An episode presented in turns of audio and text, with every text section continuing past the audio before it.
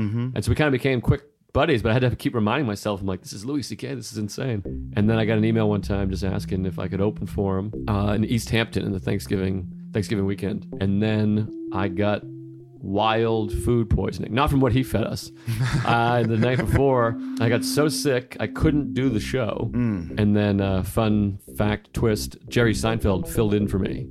I made the newspaper in New York. I was in the New York Post. It said uh, when the young up and coming comedian Joe List got sick, Jerry Seinfeld filled in.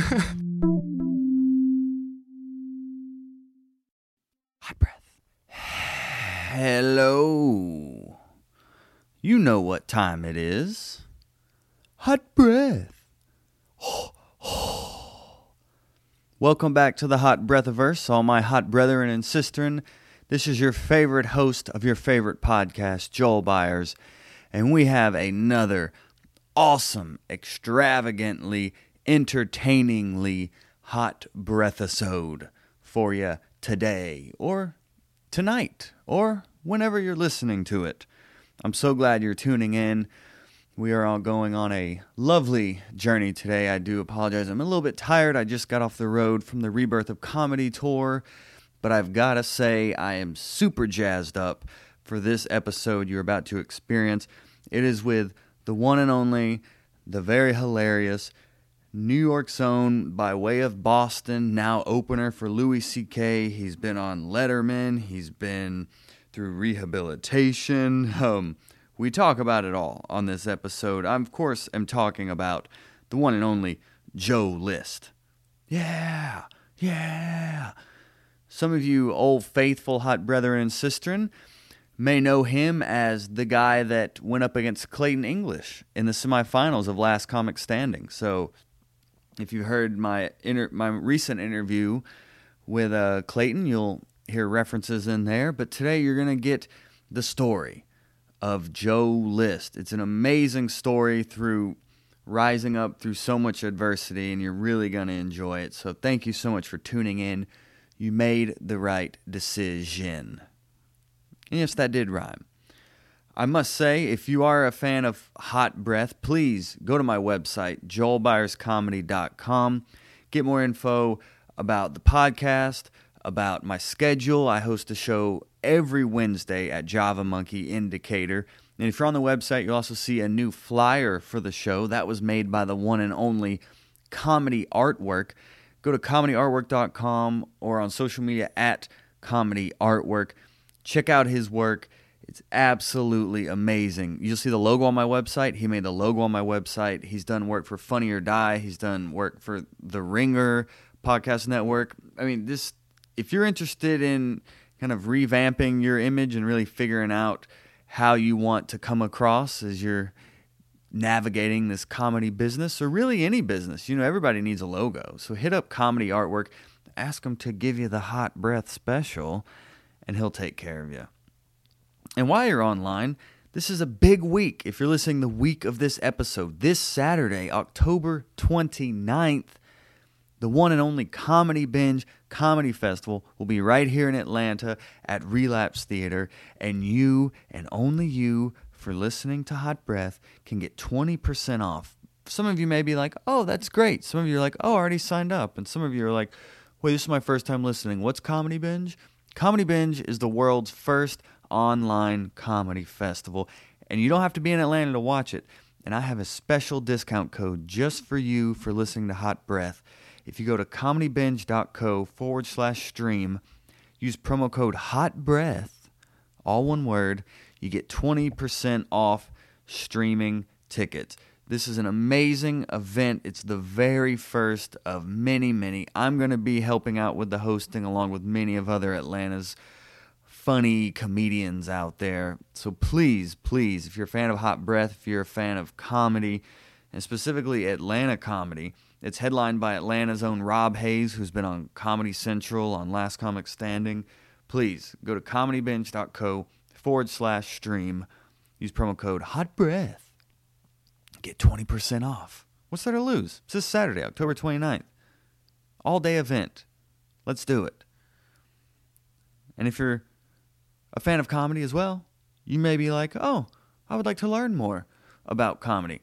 Well, you're in luck Because I happen to teach a stand up comedy class. Yes, yes. With the Highwire Comedy Company, we teach sketch and improv as well. And if you go to highwirecomedy.com, you can check out the registration page for all those classes to get more info. But if you're just a comedy fan looking to maybe get some fun insight into joke writing or just the business and how it all works, please, I highly recommend you signing up. The next round starts Sunday, November 5th.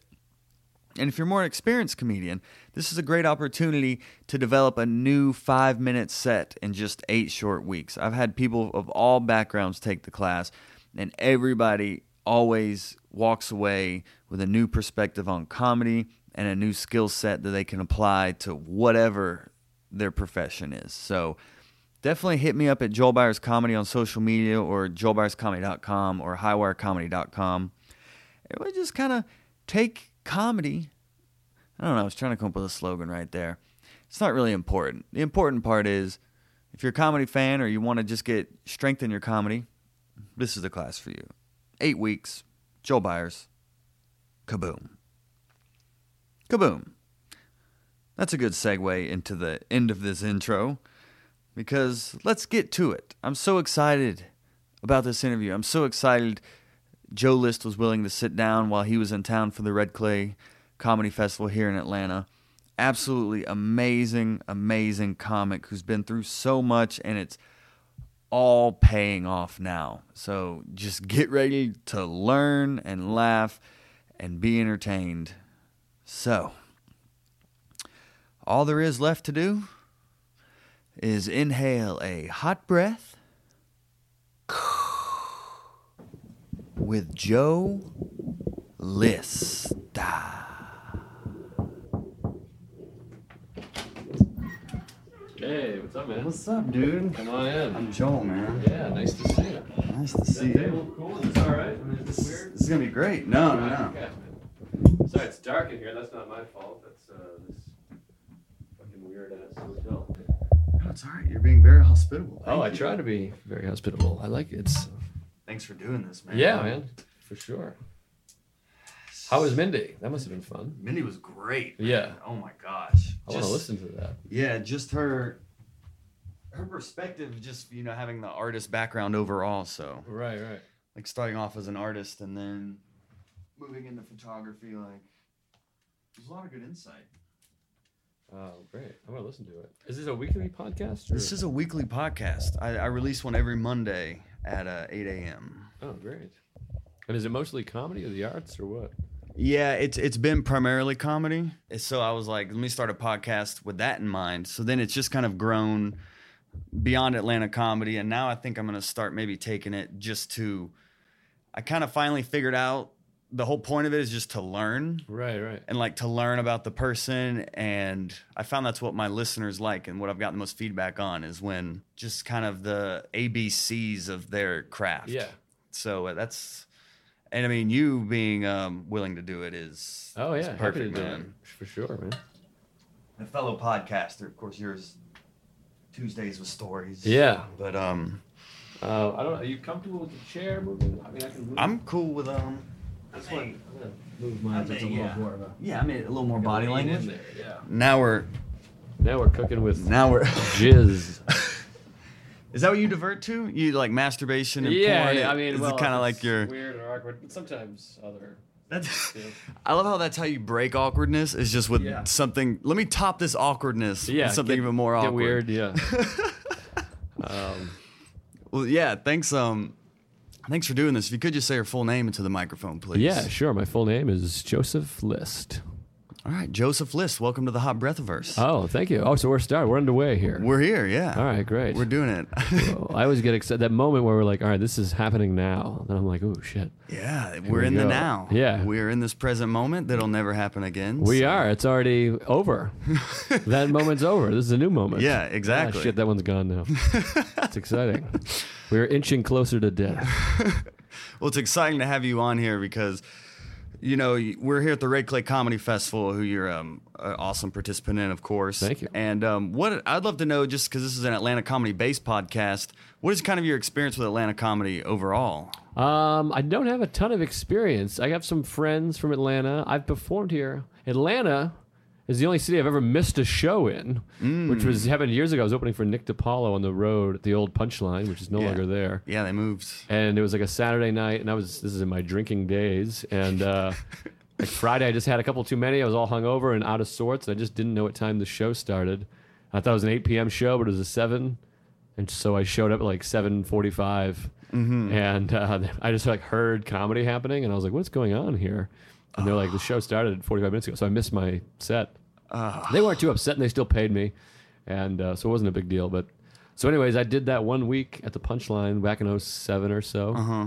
And then I featured for my friend Tommy Johnagin here a few years Yeah, ago. Yeah, the improv, right? The improv, yeah. that was the first time I saw you live. Oh, cool. Was when like I saw you had to kind of like wrestle the crowd. That was Yeah, that makes sense. I remember that. yeah. I remember like they weren't really coming around, and then Yeah. through that twenty minutes, I remember by the end you had them in your hand, and I was Oh, just like, good. wow, that's how that's how you actually control a crowd to Oh, go in your direction. So Yeah, I kind of forgot about that weekend, but now I'm remembering it as I remember it. yeah, yeah, Um, yeah. I guess I it's not that I forgot the weekend. I just didn't put any effort into remembering. well, you're busy. Yeah. Yeah, but I did that, and then uh, last week I opened for Louis C.K. at um, the Fox Theater, Yeah. and so that's been the majority, majority, majority Yeah. of um, my uh, Atlanta comedy experience. And I'm good buddies with Noah Gardenswartz, Nice. Yeah. and um, He's been on here. yeah, a couple of those guys, Mm-hmm. Rob Hayes, I like, and uh, so yeah, so I know a few of those. You guys. went head to head with Atlanta comic Clayton English. Clayton English, yes. I was. Uh. I'll ha- hold a trivia spot in Atlanta comedy. I was defeated by Clayton English, and I just uh, opened for him the other day here, or I did a set in front of him. I don't know. yeah, that was the opener. Yeah, Yeah. you opened for him. Yeah. So uh, that was really nice of them to. Ha- it was kind of a last minute thing, but it was really nice of them to have me, and uh, it was good to see him. Yeah. What's cool in just hearing you in this present moment talk about your experience with Atlanta comedy and just the growth you went from, oh, I was at the old Atlanta Punchline to the new Atlanta Improv. Oh, and then I was at the Fox with Louis C.K. Have you heard of Louis C.K.? Like, Yeah. how did how did you become his opener? Because this is an international tour Yeah. where you've gone with him. How'd yeah, that happen? It's pretty insane, and um, I don't really know. He saw me at the Comedy Cellar. I work at the Comedy Cellar a lot, and he's there. That's kind of his uh, home club, his main club in New York. And I just was doing a set, and a lot of times those guys are just in the room. You don't realize that You know, Chris Rock is going to go on next, or some, something happens. right. Anything can happen at any moment, sort of at that club. So I was on stage and didn't realize that Louis had been there. I had a great set. I mean, it's just such a great club. It's yeah, I mean, you do well such a high percentage of the time there. So I had a great set, and he was back there. I didn't realize he was back there listening, kind of sitting on the steps waiting to go on. And he had a couple jokes that he really liked, and he was like, "That was hilarious." And then the manager was like, "He really liked. It. He was really laughing. He was asking who you are." And then we kind of chatted after, and he like quoted a joke. He was like, "Is that joke new or whatever?" And uh, I was like, uh, "He's like, is that an old joke?" And I was like, "That's pretty pretty new." And he's like, "Oh wow." And then we kind of figured out we were both from Boston. I mean, I knew he was. I know everything about him. Right. Um, I mean, he's like a, a fucking idol of mine. So right, right, right, right. so that was really neat. And then I think he just has uh he knows comedy. He's got his kind of his ear or nose, whatever you put to the grindstone. He has that body part on the grindstone.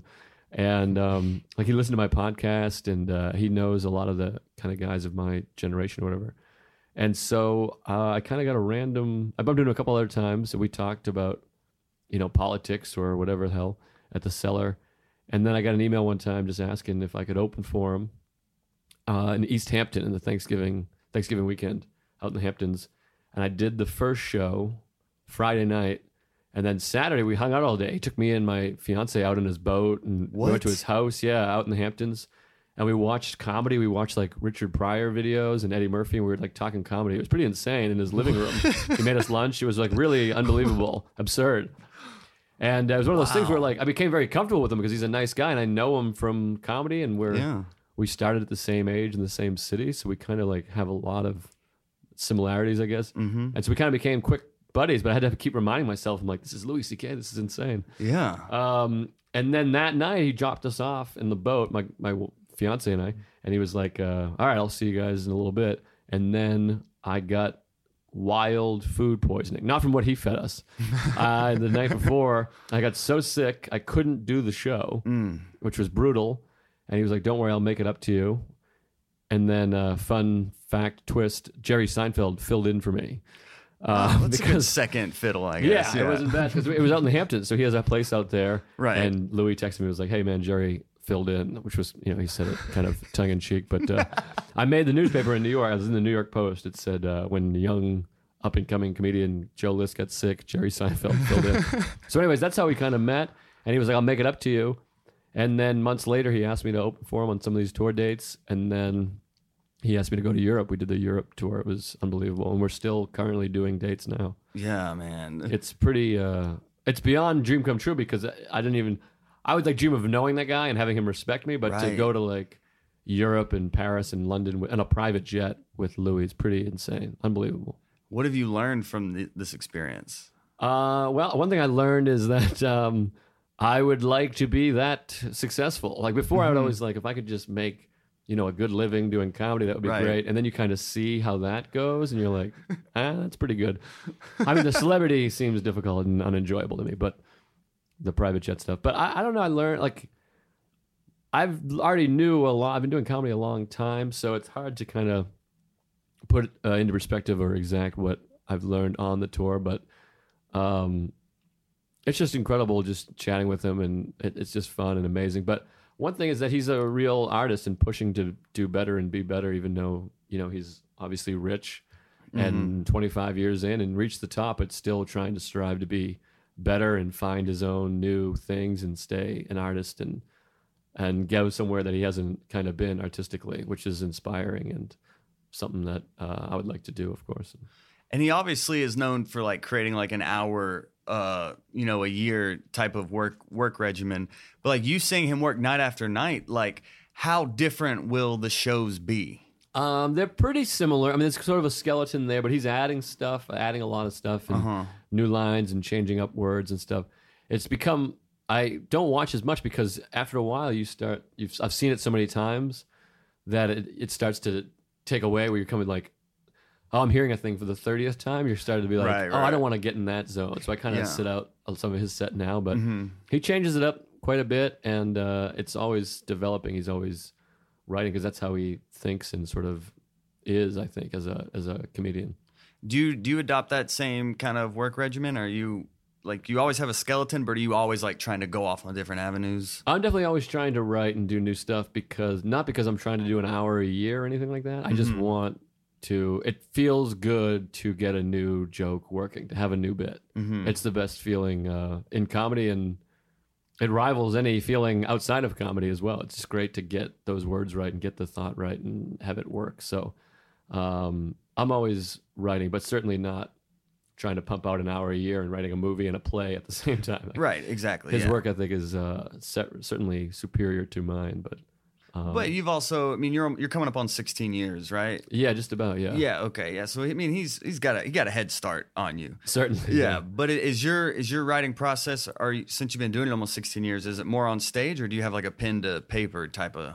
I do both. I try to uh, sit and do. I definitely do more on stage Mm-hmm. now than I used to. He does completely on stage. He doesn't write at all. Okay. Um, he does it all. He'll have a thought. He'll think about it. I think kind of ponder it and listen to sets, and then kind of go up there. But he doesn't do any pen to paper.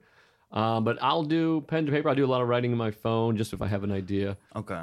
but I like pen to paper, and then I have a general idea. But you end up, I end up kind of riffing on stage a little more and have a little more freedom to do that. So it's a little bit of both for me, I think. Mm-hmm. Well, you've been, I guess, tour. How long have you been on tour with Louis now?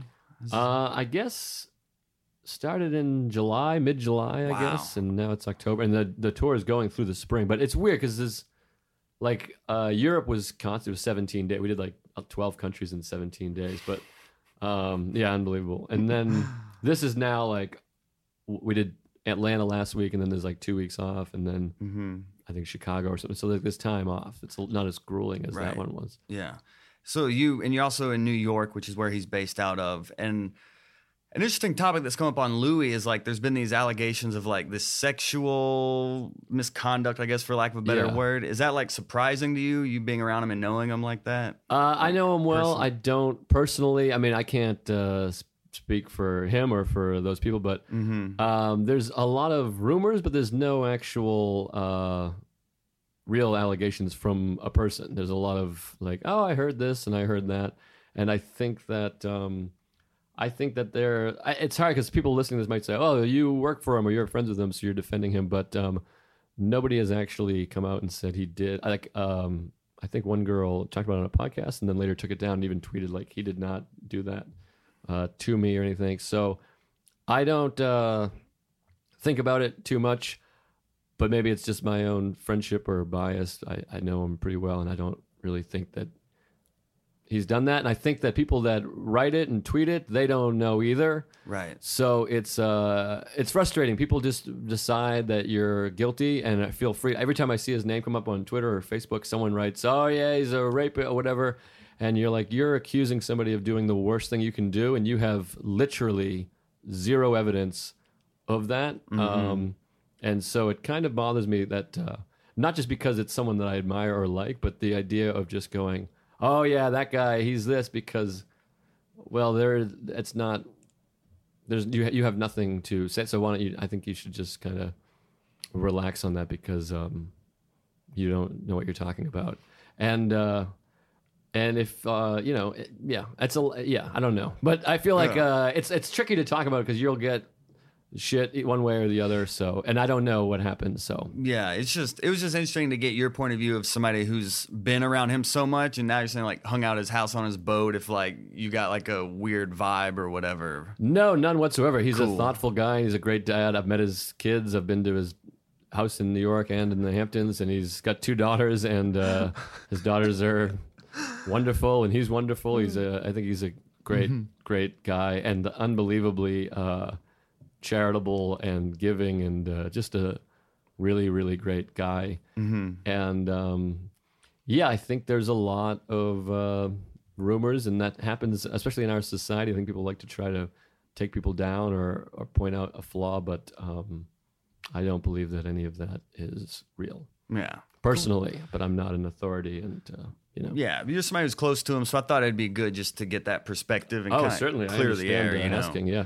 But uh, we won't make this all about Louis. But it is kind of it's hard just to mean like you're saying you can't believe you're in the Hamptons with this guy and everything. Yeah. But it's not like your career up to this point has just been like failure and then oh Louis appears. I mean you've opened up for people like Nick DiPaolo and um, Dane Cook was Yeah. another one you worked with. Like yeah, yeah. I've worked with uh, Dane years ago, and uh, yeah, I opened for a long, long time, longer than I probably would have liked to. But uh, I got to work with Dane and um, 04, which was when he was kind of breaking mm-hmm. pretty big at the time, and that was exciting and awesome. And then I worked with Nick DiPaolo for years, and then Tommy Johnagin was a good buddy of mine for a couple of years, and Gary Gulman as well. So I've worked with a lot of like, in my opinion, I mean, I think we just named like five of the best comedians of the last 25 years or ever, really, actually.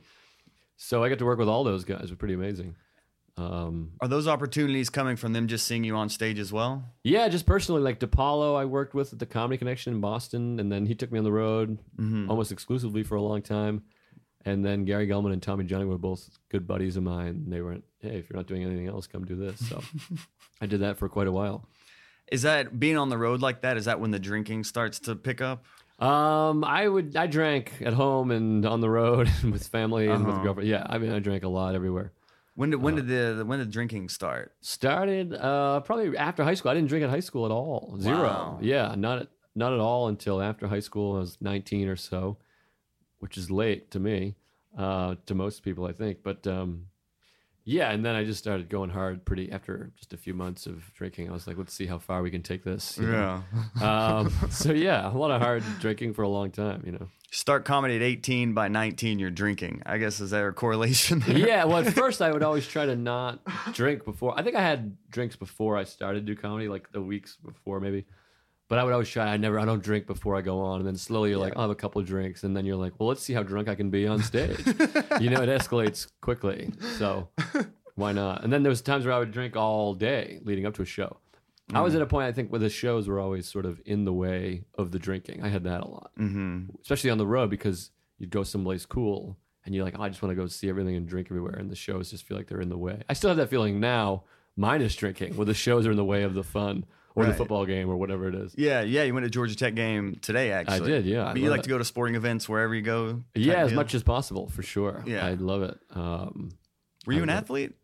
I was at, I, I played baseball and basketball, and then in high school I ran. I ran a lot cross country, winter track, spring track, mm-hmm. and uh, still try to do athletic things. And I love them. As soon as we're done, I'm going to watch the Clemson Louisville game. Oh, very nice. All right. Yeah, pretty good. Well, for a little while, and then I'm going to do shows. Yeah. Yeah. But, for the uh, final night here at Red Clay. Yeah, yeah. Well, being hammered on stage and it's um something I always like to ask comedians on here is like an epic bombing story or like even to the point of where you get booed on stage. Yeah. And I'm sure you having a, um, a drinking regimen, I'm sure some have come up some Yeah. epic bombs. Yeah, well, when you're drinking, it's much easier to have a snap set and kind of lose your mind and get pissed. um, now I'm a little more uh, accepting of whatever sort of comes and happens on stage. But um, yeah, I've told the story a few times on podcasts, but the the most booing bomb set was opening for Bob Saget Oh my gosh. at uh, the University of New Hampshire in uh, in New Hampshire, obviously, and it was like three thousand kids in a gym, and they were just fired up to see Saget. And the show started about an hour late because there was a problem with the fire marshal, but they had all the kids outside, and it was in like February in New Hampshire, so it was freezing. And then when it was time to start the show, they were literally chanting Saget and like stomping on the bleachers. And it was like the classic comedy formula where the guy comes out and he's like, Are you ready for Bob Saget? And everyone was like, Ah. And then they was like, Well, first we have an opener, Joe List. And they started booing like immediately. And um, it was like 3,000 kids, or maybe whatever, 1,500 kids, however many were booing, but people booing and really, it was, uh, it was a melee. But, um, but it was fun. That one, it actually wasn't that bad because I knew that they were kind of booing the fact that it wasn't Bob Saget, mm-hmm. and it wasn't really the material. It was like they listened to my material and were like, "Wait a minute, boo!" They Right. were just booing like, "Fuck this guy." And then at one point, some guy yelled out, "Hey faggot, bring out Saget!" And that was actually uh, that was actually pretty enjoyable. I was like, "Well, that was fun." Yeah. Uh, not that I condone that language, but you're like, well, if you're gonna throw a rhyme in there, that was fun. Um, and Saget loved it. He was laughing, and uh, I was supposed to do like 20, and I ended up doing like you know 14. And I remember turning to the side of the stage and being like, "Can I wrap this?" And they kind of had took pity on me and were like, so I said mercy and left. But uh, that was definitely the most booing situation. I did comedy at a gym one time, like a Gold's Gym. What? This guy that ran a gym had an idea to like have comedy during it. So it was a bunch of like, you know, bodybuilders behind me, like dropping the leg press, and then like, you know, married women on like the elliptical machine with like headphones and be like, what the hell is this asshole talking about? and that was pretty bad. So there was been definitely a bunch of weird bad Yeah. shows. I mean, there's always bad shows with comedy. Yeah, that's that's why I always like to ask comedians because we all have those stories. It's funny that it, the guy's like you being a comedian. You're like show to Gold's Gym. That's a terrible idea. I'll Yeah. do it. Right. You know. well, that was interesting because this was like maybe like two years into my career, when so I was 19 or 20 or whatever. Mm-hmm. And that actually, my buddy was telling me it was his gig. And I was like, I'll open. He was like, I got to do a half hour at a gym. And I was like, give me 20 bucks. I'll do 10 minutes in front of you. And he was like, you, of course, yes.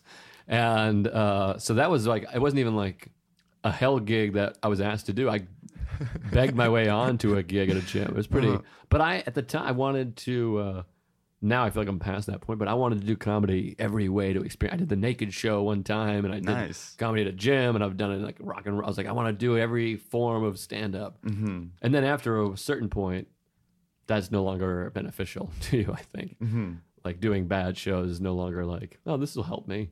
But How long- early on, I think it does. How long into your career did it take you before you realized, okay, maybe I don't need to be doing the 2 a.m. show at a coffee shop? Yeah, probably a while. I mean, I think it- 10, 12 years. I think if you're Wow. making a living, I mean, it's like, all right. But if Mm-hmm. you're, you know, if you're not, maybe you just keep getting in wherever you can because it all helps, I guess. Mm-hmm. So, We're talking about okay the the rock bottom of comedy. What was your rock bottom of drinking? um, well, I had several, and then kind of kept going. Oh, just hung out on the bottom for a while. But like, there was definitely, um, I I took a, uh, a shit. I blacked out and shit. Can I say shit? This isn't a radio Yeah, show, you got right? it. I shit in a girl's shoe, basically on a first date. Her roommate. I was in like a kind of a first, not a date, but first time hanging out with this one girl, girl A, and her roommate was girl B, and uh, I somehow blacked out and ended up in girl B's room and defecated all over her floor and urinated on a rug. It was a whole thing, and uh, I fell through a living room table as well. And uh, so that was pretty horrible. And that was like the only time I ever was like, you should kill yourself. Like a real thing of like, why don't you? I didn't start contemplating like how to kill myself. I didn't get that far, but I was definitely like, people would be happier if you died. Oh, I just killed a mosquito, folks. Nice. Um, As you said, died. Yeah. As you said, died. You. I nailed him. Yeah, I try not to take lives, but um, this mosquito found his way into my hotel room, and he's not uh, welcome here. And if I was better able to get him out without hurting him, Mm-hmm. And unfortunately they spread diseases, so I don't know what. You know what? Fuck you. Fuck that mosquito. He's dead, and I don't give a shit. You just prevented us from getting Zika, so Yeah. thank you. We could have had tiny headed babies. um, if you think you're too small to make a difference, try sharing a tent with a mosquito. Did you ever hear that one? It's an old Buddhist quote. And um, I, have. I like to quote, I like to do Buddhist quotes while killing uh, living creatures. Yeah, the opposite of Buddhism, I guess. Yeah, it's fun. murder. fun to murder and uh, quote the Dalai Lama at the same time. But anyways, yeah. So I uh, like shit in this girl's shoe and urinated. It was just completely shameful behavior. And I remember thinking like, well, I better not drink tonight. I should take a night off. And then ended up drinking later that night. Um, so there was a lot of like, just I hated my. I didn't realize till after when I got sober that I really kind of hated myself deeply. So um, there was just a lot of things. I mean, I was never like I never like hit any women or cheated or crashed a car, but I definitely um, just acted like an asshole and a buffoon a bunch, and just didn't uh, uh, respect myself or value myself or my career really. So it was a lot of just like, ugh, I felt like shit, and I was drunk or hungover for most of the time for like ten years. yeah. So I just felt like shit for a long time, just cloudy and anxious and uh, a lot of shame and uh, depression, all that shit. And so it just worked better for me to not drink. I'm just better sober than I am drinking personally. Yeah, and how how has this sobriety affected your comedy? Uh, it's how everything that's happened, you know, like all the big things that happened in my career happened sort of in sobriety, like opening for Louis, and then I got to do Letterman. I had a half hour special, and um, or the half hour, whatever it's called. And I got to do Conan. All that stuff sort of came in sobriety. Working at the Comedy Cellar, all that stuff, headlining, having a manager and an agent, all that stuff came in sobriety for me. It definitely turned everything around for me um, because I feel like I was a talented guy and doing pretty well. You know, I Right. had work and I think people respected me or whatever. But it took kind of sobriety, like, all right, let's focus and try to really do this and work it. Um, for me personally, just because I was always a mess. I'm not a guy like. There's a lot of comedians that um, there's like a or there's a sort of this um, uh, thought that uh, or aura that these comedians are all like painful and struggly and depressed. But I couldn't work like that. I'm I do I write and I'm more productive when I'm happy and feeling good, mm-hmm. which happens a lot more in sobriety than it did in drinking for me. So it's definitely helped me creatively and professionally. It's just helped all my relationships, which benefits your career. Did it help? Like, did you have goals at the beginning of comedy, or when you got sober is when you're like, okay, I want to do Letterman, I want to Comedy Central. Yeah, that was a big thing. And Tommy Johnagin is a guy that really helped me with that as well, like setting goals. Because the only goals I ever set for myself were like, I would like to be a comedian in Boston. I like to be a Boston comic, and then mm-hmm. eventually move to New York and then work the road. So I accomplished all of those things, which was another like epiphany in sobriety that I was like, well, I've actually accomplished everything I've ever tried to do. I just haven't tried to do that much. Right, yeah. So it became a thing of like, let me do Letterman. I'll just decide that I was like, let me try to do this thing. And then I was able to do that. So then I was like, all right, what do I want to. That sobriety allowed me to go, what do I want to do? What would I like to kind of be? And let me work towards that as opposed to just being like, let me just try to be a comedian.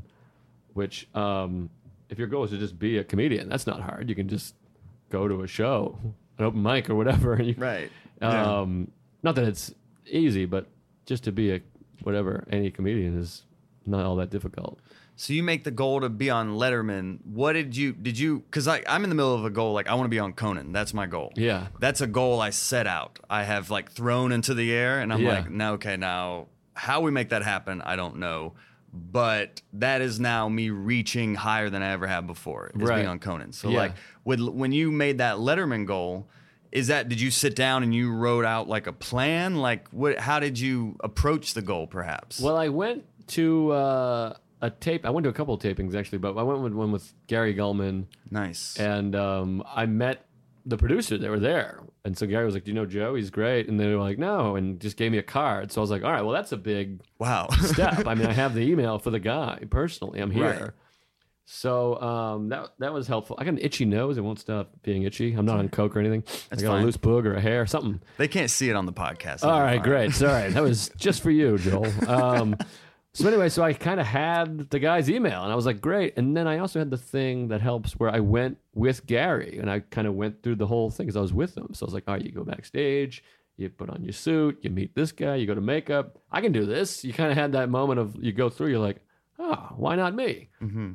And so then the next step was kind of figure out a set. Let me get a set together. And I've been doing comedy a long time. So I was like, well, I have five minutes for sure. I can get five minutes together. So then I kind of got the five minutes together. And then I kind of got lucky again. I was at the cellar again. A lot of uh, my career revolves around the cellar. And those producers just happened to be at the show watching another comic. And I had a great set. And then they were like, hey, it's us again. Nice to see you. Make sure you get us that tape. We like this joke and this joke. So that kind of helped. And then the other thing about the Comedy Cellar that's helpful is that they they tape all the shows, and you can just ask for a DVD. They'll just hand it to you. Mm, cool. And then most people in the industry sort of understand it's the cellar, so there's some amount of respect. So they'll go, "Oh, great, cellar, nice."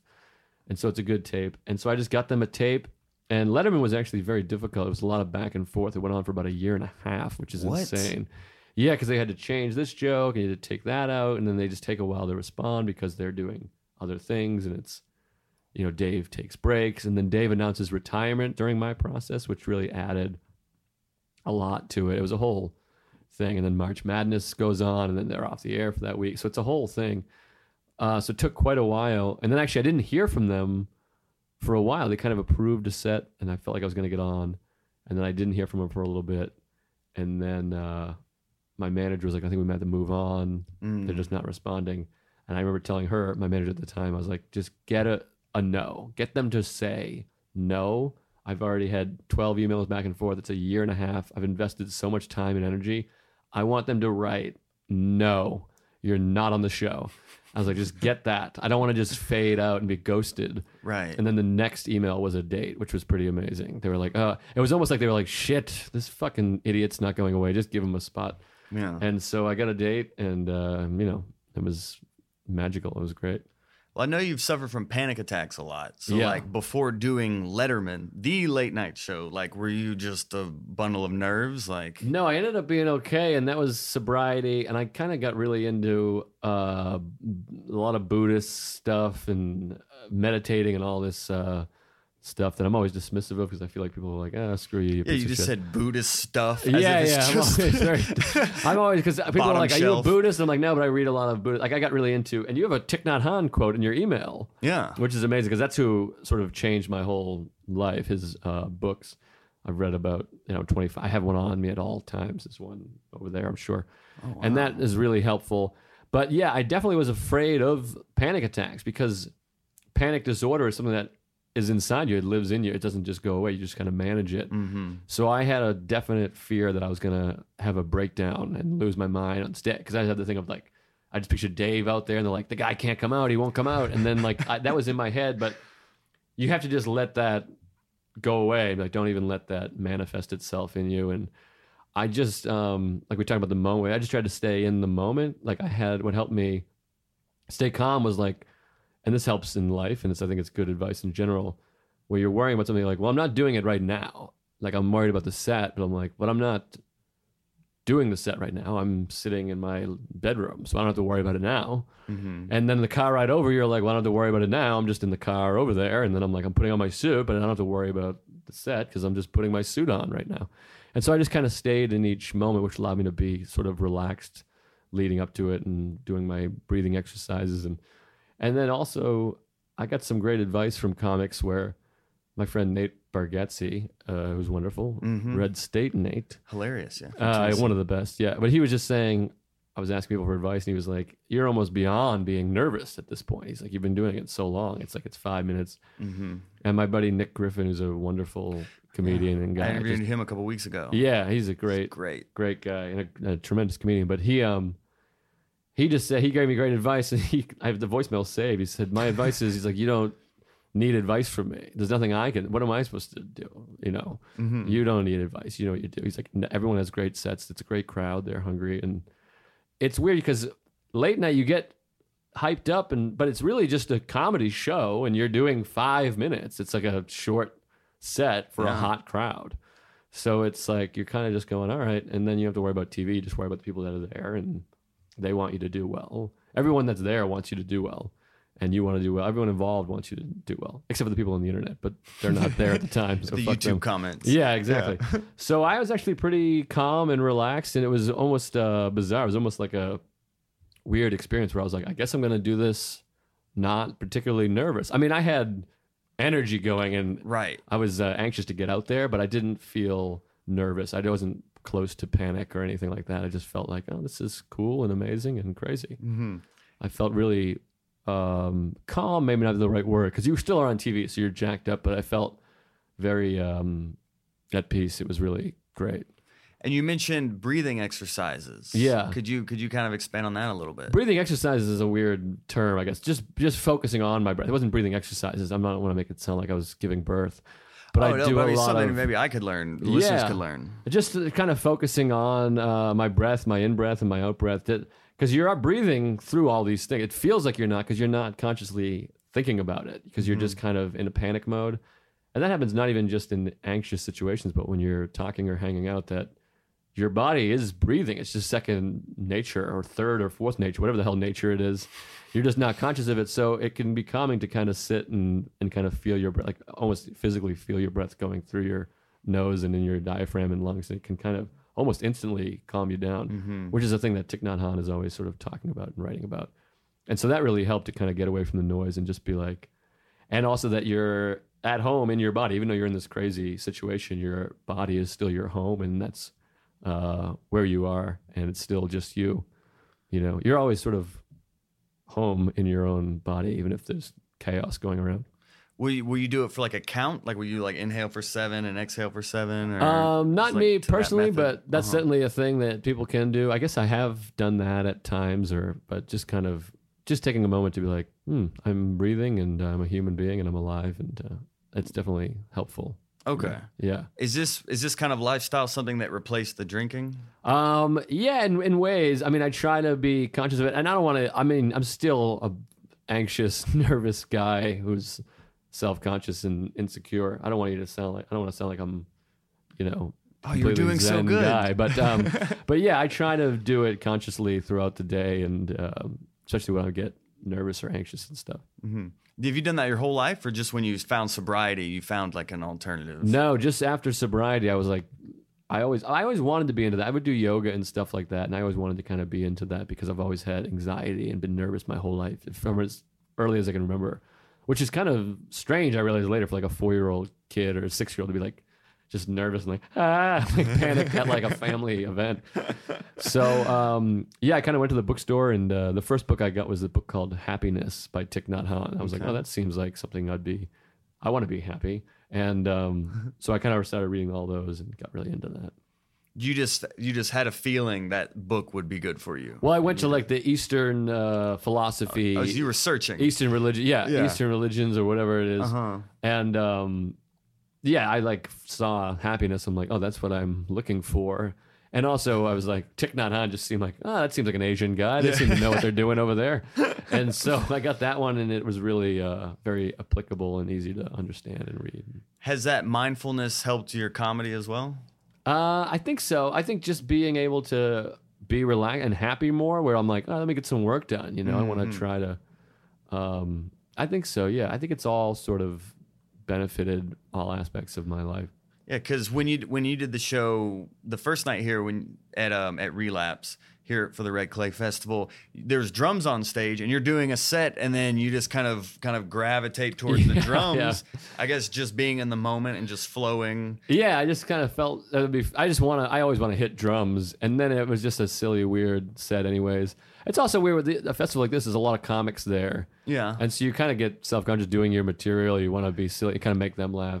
And that particular show, there was about 15 audience members Yeah. and 15 comics. It was so late. like- it was the late show. and it was late. Yeah, so I was like, let's just be silly and fun, and and I did actually have a moment of like, I want to play the drums, but I don't know if I should. And I was like, well, if I don't, someone else is gonna later, and I'm gonna be like, this, damn it, I wanted to play the drums, and I'll be jealous that I decided not to. So I was Right. like, let me get over there and.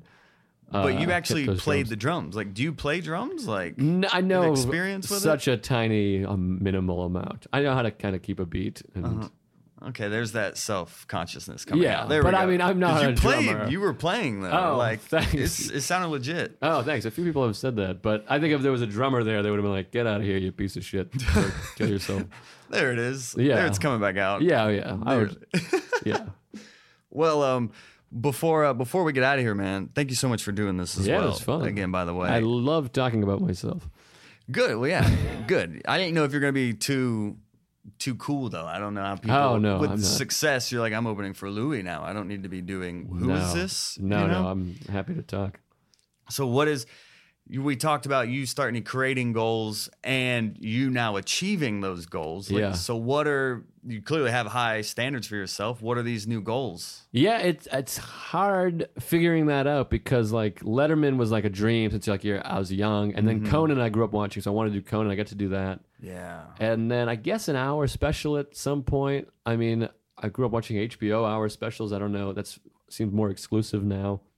Um, I just want to. I think a lot of comics kind of have this goal of performing to a group of people that came to see me as opposed to just went to see comedy. Mm-hmm. That would be ideal, and it's hard. I have to like figure it out, but it's, I don't think I don't want to rush into like I want to do this or that. I kind of am enjoying uh, trying to do well and be as funny as possible, and then I try to have things outside of comedy too. I want to be a good, you know, husband and son and friend and uh, citizen, and so I'm trying to do all of those things while still uh, creating good material. I like albums. I grew up with albums and liking people's albums. I'd like to have a body of work that's sort of like annual, maybe not every year, but year and a half, two years. I just put one out in Okay. a couple months ago. It's called "Are You Mad at Me?" Check it out. Mhm. Um, I'm proud of that. So I'd like to have, like Louis described one time, you know, especially it's like your comedy career should be like you're writing a book, and these specials or albums are like a, each one's a chapter, so you can kind of go through and kind of hear what the person was doing. Right. And I'm a big music guy too, so it's like I'd like to just have. I'd like to do specials as well, but I really liked an album. I like the idea of sitting there in a dark room and listening to it and feeling like you're there. So I'd like to have, you know, sort of annually quality albums.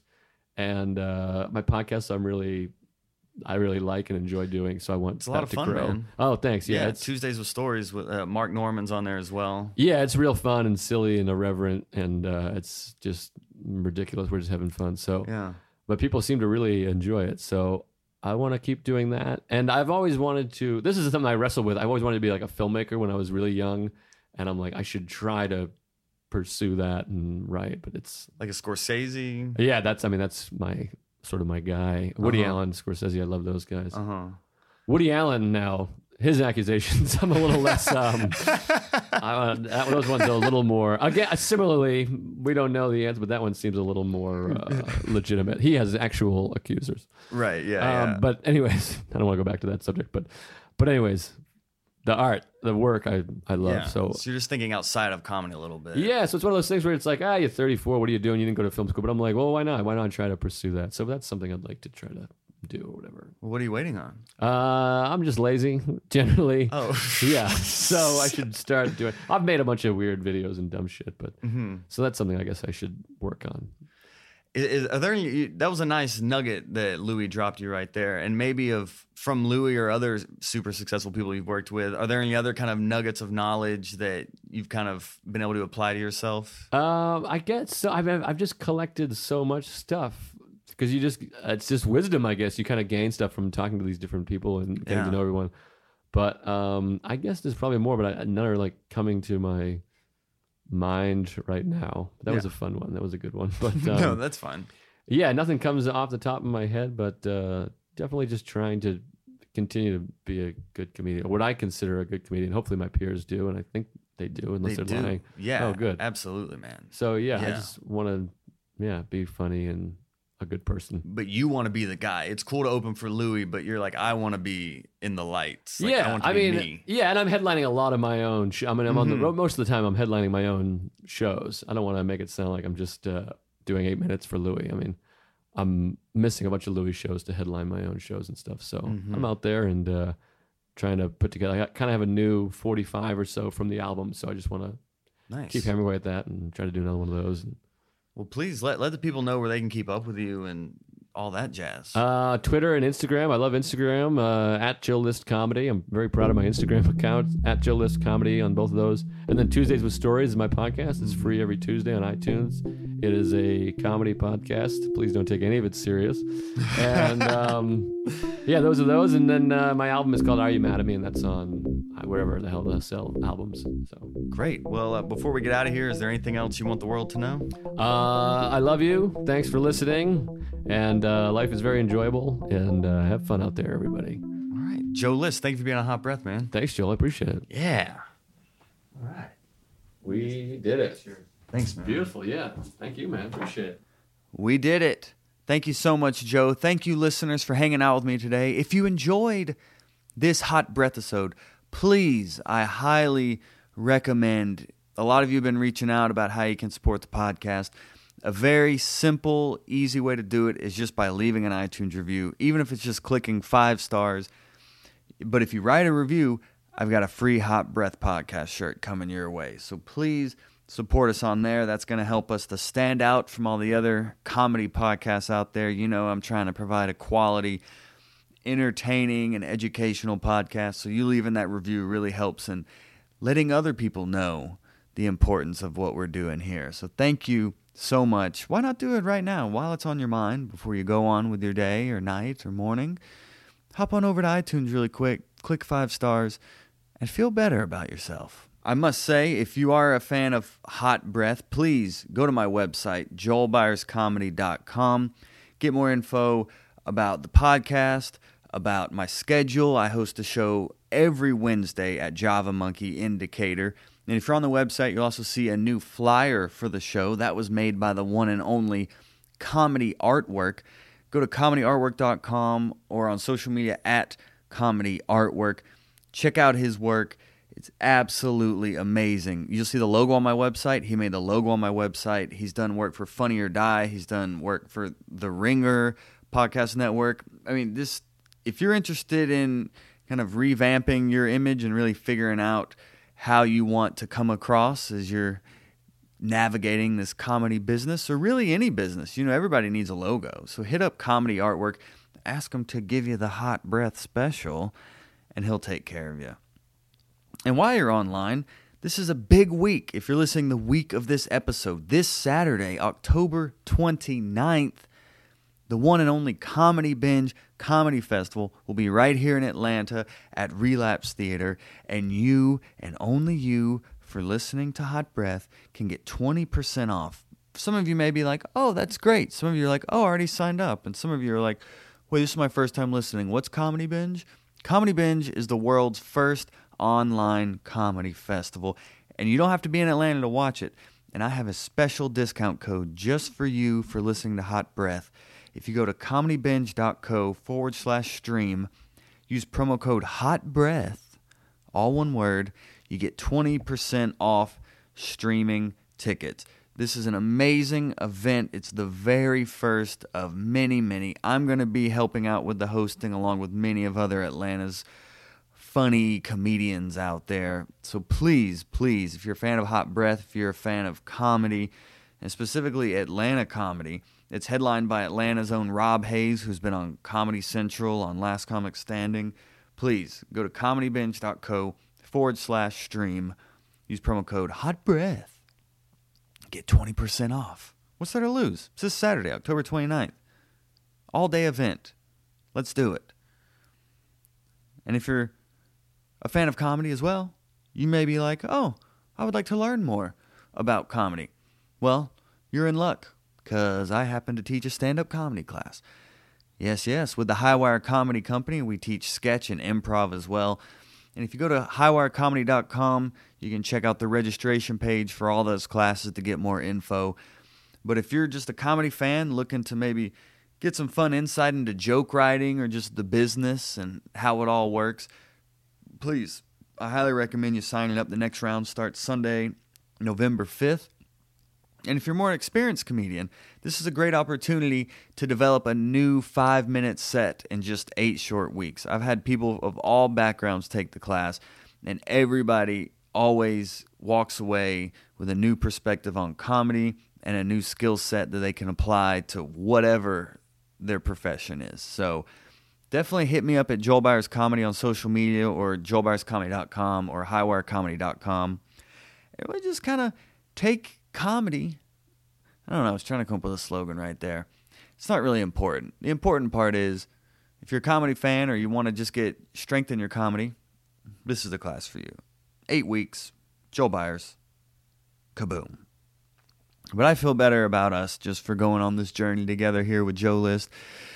And I gotta say, I think it's time. You know, I think we made a lot of, a lot of good progress today.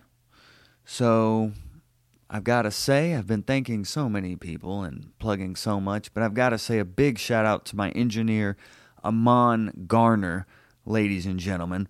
If you're looking for anything audio, this is your guy. Whether it's production or editing, just hit up Amon Garner on Facebook. He's been helping me with this podcast and keeping it sounding so crystal clear. That's my engineer, Amon Garner. And of course, my fiance, Erin Rogers. She made the iconic theme song, and I've got to shout her out as she eavesdrops in from the other room. So thank you so much. Thank you. She said, You're welcome. So, I said all that to say, until next Monday, right here on Hot Breath.